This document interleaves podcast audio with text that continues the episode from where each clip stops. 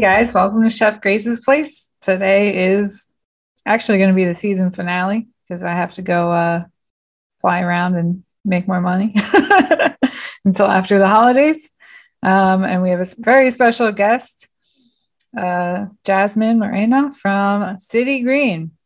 Hi. Hello, everybody. How are we doing today? So I found City Green on my Instagram and um, it is like an urban farming organization. And I was very surprised that it was in the part of New Jersey that I come from. so I was like, I have to learn more about this organization. Um, so, Jasmine, why don't you uh, tell us a little bit more about City Green? Yeah, absolutely. Thank you. Um, so, we are an urban farming organization.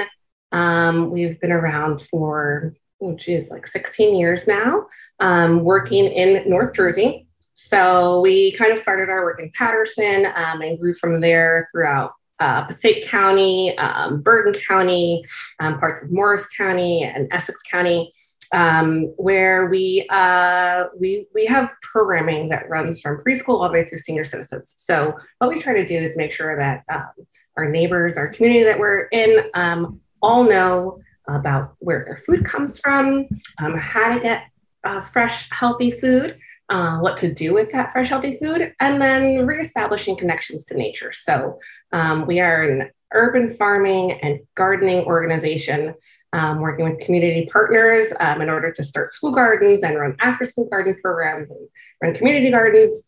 And we even have our own farm here in Clifton and another one in Morris County and not all of New Jersey, uh, where we grow food um, and then distribute it through retail outlets like City Green's Vegemobile, for example, um, or we work with partners um, like food pantries um, to do food distribution as well. And I also think I saw something on your Instagram where you could use like uh, WIC or food stamps to buy. Oh yeah, that is um, you know that is one of the, the projects um, that we are most proud of um, because it really um, creates this benefit for shoppers and farmers, um, you know, right where it counts. Um, and what that means, it's called a nutrition incentive program. You actually find them um, in farmers markets all over the country. Um, and here in New Jersey, City Green um, operates, you know, the nutrition incentive program um, with partner farmers markets as well as our own farmers markets. Um, so w- basically, what happens when you come shopping um, at a farmers market that offers a nutrition incentive program, you use your SNAP card. In every state, they're kind of different, but in New Jersey, they're called Families First. So I go to the City Green Farm stand and I spend $10 on my Families First card, and then I get 10 good food bucks um, so that I can keep shopping and essentially double my dollar. Um, so that works for the SNAP customer, right? So they're spending $10 and getting $20 worth of locally grown fresh produce.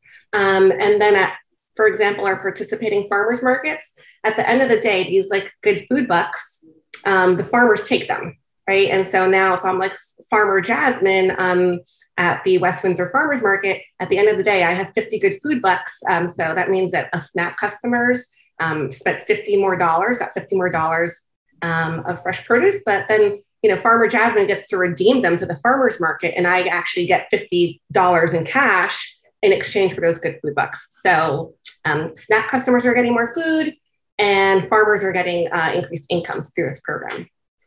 That's amazing because uh, as someone who, you know, during the pandemic, I had to use unemployment and I had to use food stamps. And um, I didn't know until pretty much my that was going to run out that uh, it was worth double. But um, one of the things I think that's also very important about this program is it shows you what to do with the fresh produce because you know during the pandemic i saw people uh, you know one of the best examples was my neighbor got a, a uh, giant case of uh, yellow summer squash but didn't know what to do with it and she was going to throw it out because she just didn't know how to cook it mm-hmm. so the education part of oh this is what you do with the produce is uh, right. really important um, so, how did it get started in Paterson? Um, well, actually, our uh, current executive director, Jennifer Papa, um, is the founder of the organization.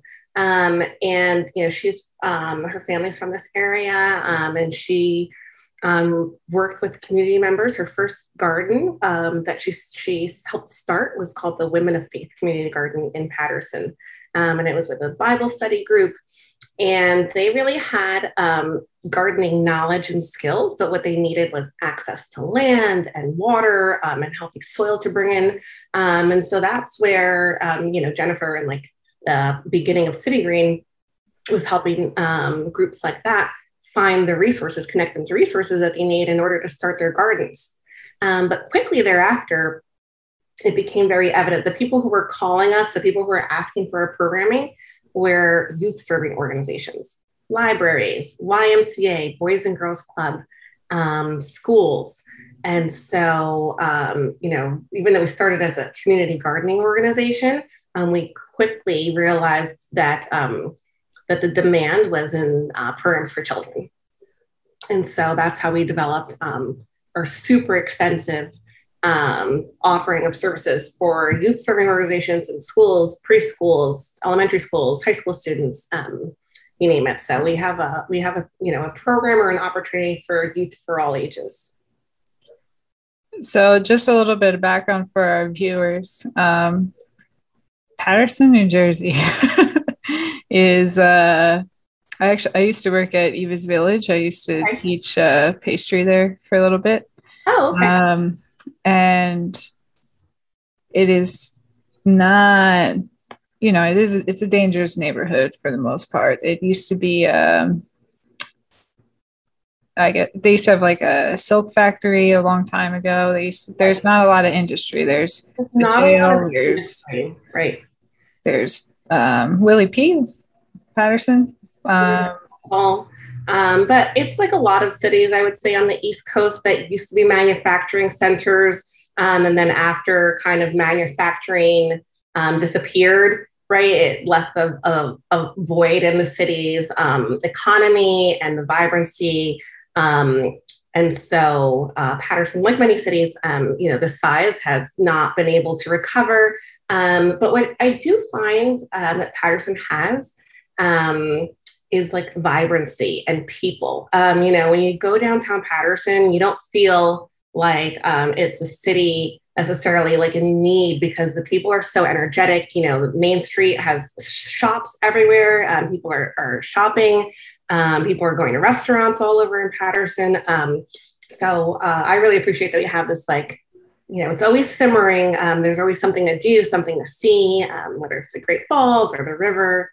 Um, but yes, uh, Paterson, you know, does uh, could really really benefit from like an influx of um, you know a large corporation or um, you know a, a big uh, we'd call it like an institution, you know, uh, an employment institution um, that would be able to provide employment and influx some uh, some private funding into the city. Well, one of the things, kind of why I bring it up because it's so urban and stuff. So how like you know obviously there's a lot of pollution in urban cities. So how do you uh, how does urban farming um, benefit that you know making it less polluted? And also uh, do you use just raised beds or do you actually garden in the ground? Uh, we garden in raised beds. Um, so if we're just talking about Paterson specifically, um, yes, we do all of our gardening um, in raised beds except for at the um, City Greens Learning Garden, which is in Eastside Park. Um, and there we've done soil testing and it's in a park. It was never um, like a residence or um, an industrial site over there. so it's always been a park. So, but that soil's been tested. but yes, about the pollution. So you know that's a, that's an issue that a lot of the middle schoolers and high schoolers that we talk to um, always bring up and it's about the you know the pollution and pollution pollution. And like you said it's a very it's a densely populated city. Um, new jersey um, for out of state listeners is the most densely populated state. Um, you know we have more people per square mile than anybody else and paterson's you know a city a densely populated city and a densely populated state. So more people equals more stuff um, all over the place.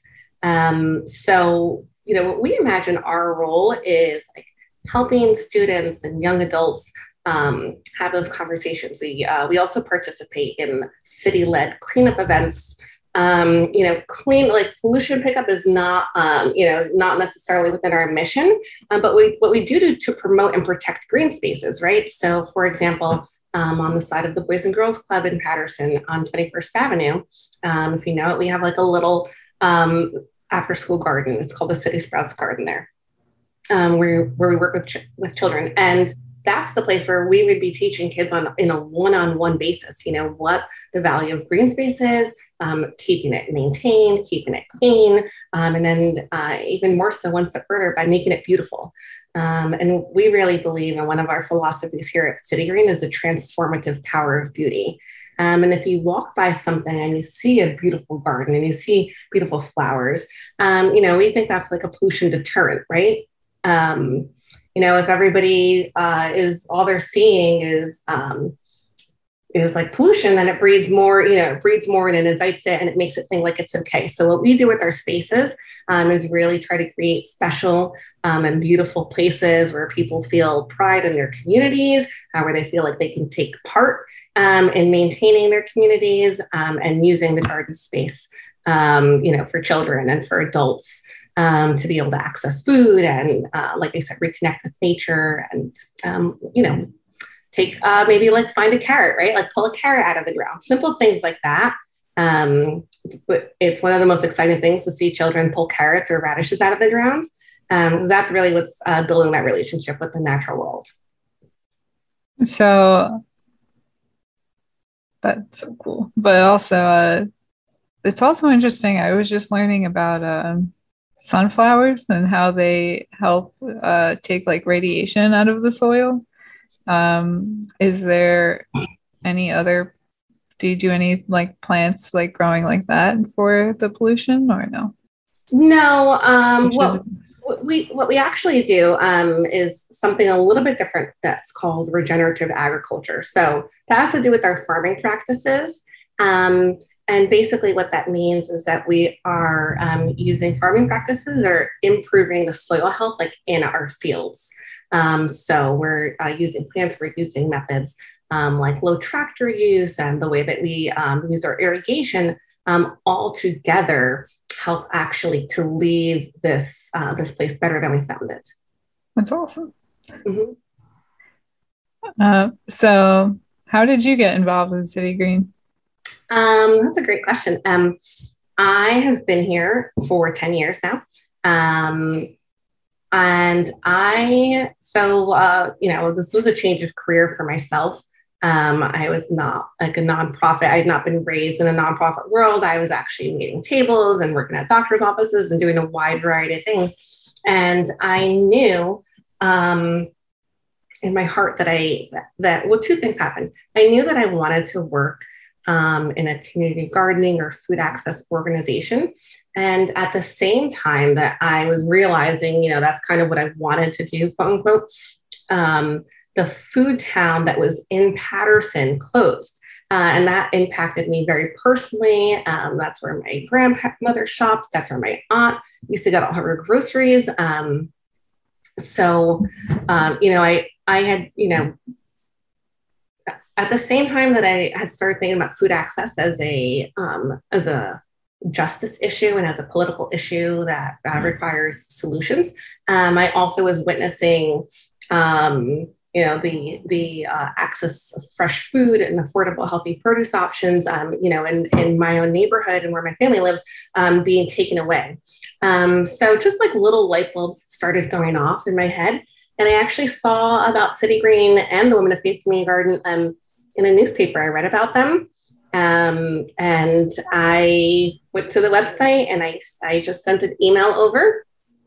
Um, and it took like six months later, but I got a reply. Um, and Jen called me in for an interview, and the, and then and that was it. And I started off as an intern. I started here uh, part time, two days a week, and I slowly was able to come on more hours and uh, be promoted through the organization. Um, and you know, I've had the I've had the fortune to be able to work in almost every program that the organization offers. Um, you know, which is really nice because we've grown so much. We have such a big staff now um, that we have all of our little departments. Um, but back in the old days, it was you know a handful of us. Uh, just like packing our cars up with um, with buckets and trowels and soil and gardening, you know, with, with kids in, in, uh, in different community gardens and helping farm and harvest and run markets um, all at the same time. So when your grand when the food town closed, did that create um like a food desert? Uh, absolutely. Mm-hmm. That was the last market left in town. Um, it absolutely created a food desert or you know expanded the impacts of the food desert because now there was small supermarkets left and even smaller corner stores um, but you know you're from this area so pathmark is like the was right the it was big, yeah was like the big supermarket that um, you know you would go to for all of your food and they took coupons and they actually remember showing my age, I used to double coupons back in the old days. And um, yeah, and that's where, you know, everybody basically went shopping. That was the big supermarket of the city. What? Yeah. Mm-hmm. I, w- I was shocked when Pathmark closed, to be honest with you. Yeah, yeah. Mm-hmm. Yeah. And even in, you know, neighborhoods that you wouldn't consider like, you know, your your prototypical food desert, or I would say like, you know, uh, um, like low access to fresh food. Um, um, you know, pathmarks were closing at that time all over the place and kind of leaving pockets of um, large swaths of people um, without uh, access to supermarkets. Yeah, and I was. It was also. Um, it was a very big employer too. Mm-hmm. It was a very big employer. Yeah. Yeah. Problem. Um. So the food deserts from them closing. So then City Green kind of comes in with the government programs and stuff. So the food that the kids grow in the the gardens and schools and stuff, that is the is also being sold, or is it just the stuff from the farm? It's just the stuff from the farm. So um, our farms are for production purposes. The the, the after school gardens, for example, um, at the Boys and Girls Club or at the library, those are called City Sprouts Gardens, and those are teaching kids um, how to garden, how to water, how to harvest, um, and learning about um, learning about their food, and then also um, doing recipes with them. Um, and then at the schools, uh, we really give a lot of that control over to the teachers and the principals, and they actually use school gardens however they want to.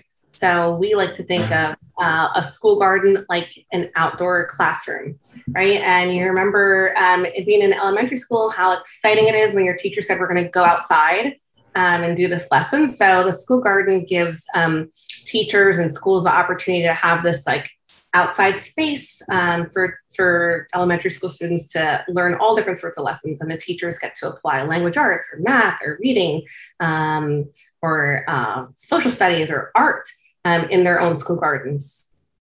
That's so cool. I remember when I was a kid, I got to go. Um, I grew. I went to kindergarten in Bayonne, New Jersey, mm-hmm. which is a very urban area. Yeah. And um, sorry, there are leaf blowing. oh, it's so cool. All right. Today of all days. um, but I got to go uh, out to a farm and uh, we got to pick our own vegetables and then we came back and we made soup. So I right. that is definitely one of the uh, the things that got me into cooking. Right. And you remember it. Um, yeah. and you know we think that uh, a lot of kids are falling in love with experiences like that and going home and saying like mom i want bell peppers or i want carrots because um, i tasted it on my field trip or i tasted it at city green yeah. And uh, how is it impacting the parents? Um, we like to think uh, that you know the children are coming home and it's uh, you know the impact is going up. Um, but we do know um, you know separately from the the kids programs um, that uh, our markets uh, grow every year. That the amount of SNAP customers that we're serving grows every year. That the amount of WIC customers that are being served grows every year. So um, we do know that there's a lot of parents out there who, um, you know, uh, as a parent myself, I, I know that like everybody wants to give their their kids uh, the highest quality, freshest food that they can find. Um, so we see our role um, as uh, making it available and making it affordable for parents to be able to do that. are there um, programs for adults for uh, like how to cook the food and stuff like that? Um, those kind of ended with the pandemic.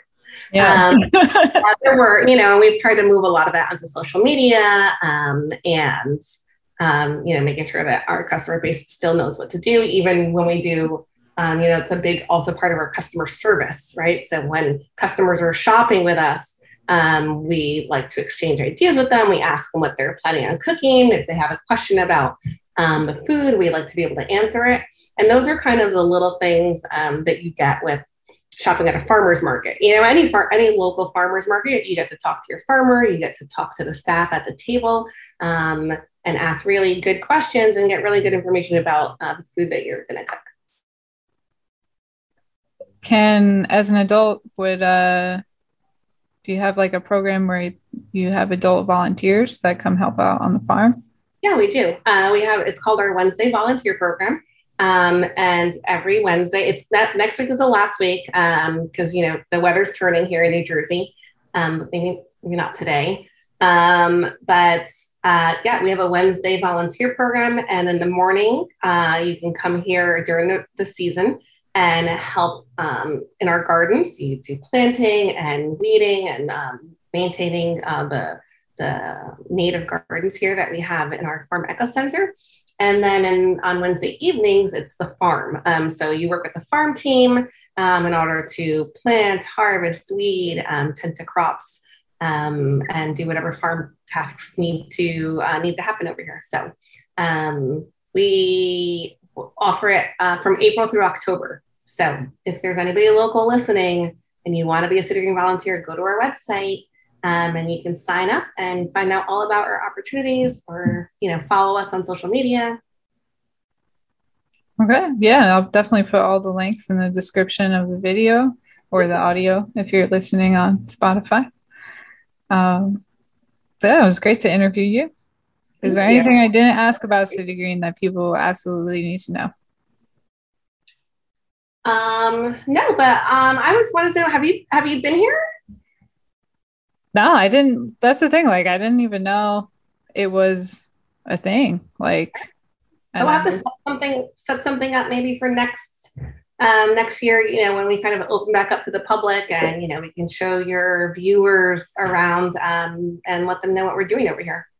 Yeah, I definitely. So little, little housekeeping for the viewers too. um, so as some of most of my viewers know, um, I went back to flying. So before I was before the pandemic, I was working as a international flight attendant. Um, and before that, that's when I was doing all my chef stuff. Um, but it's a different airline. It's a little when you, whenever you started an airline, the pay isn't great. So uh, I'm gonna have to work pretty much all my days off between now and uh, you know New Year's or whatever. uh, so that's why uh, this is the season finale.